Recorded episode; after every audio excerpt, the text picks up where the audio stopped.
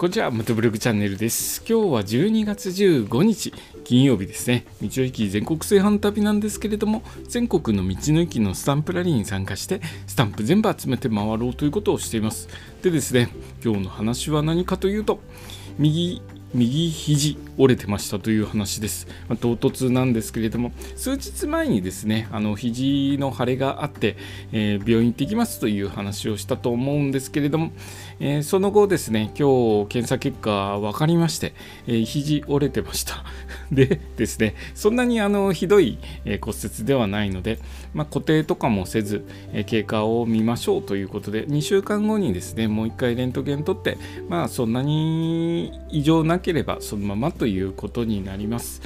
え今回ですね11月末だったかな愛知県の道の駅回ってる時に、まあ、バイクの方でちょっとそんなに激しいスピードではないんですけれども転倒しまして、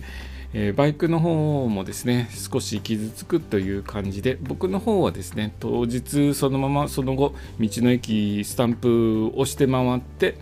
当日はですねキャンプテント泊でキャンプでキャンプ場でテント泊をして翌日、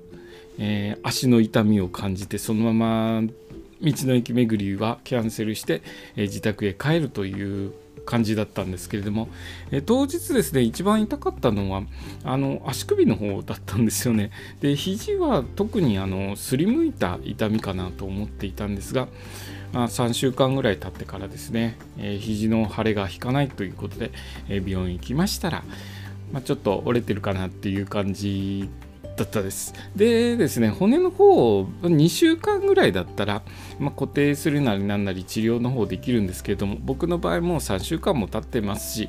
えー、もう骨の方もですねあのレントゲンには折れてるっていうのは映るんですけれども、まあ、固定することなくそのまま生活して治していこうということで、まあ、あのそのままです。そのまま何も固定もしていないので日常生活不便なく、えー、過ごしております、えー、これでですねちょっと腕の方右手なので固定されてしまうと、年末忙しい中いろいろ滞ってしまうので、まあ、助かったかなという気がします。えー、これからですね、年末、あと2週間ちょっとですよね、2週間ちょっとで、えー、今年も終わろうとしています。えー、年末、忙しい日々、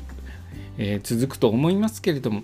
あのちょっとしたことでですねあの怪我としたりとかしますので、えー、十分に注意をして、えー、年末過ごしてくださいねまあ慌ただしいので、えちょっとしたことでですねあのー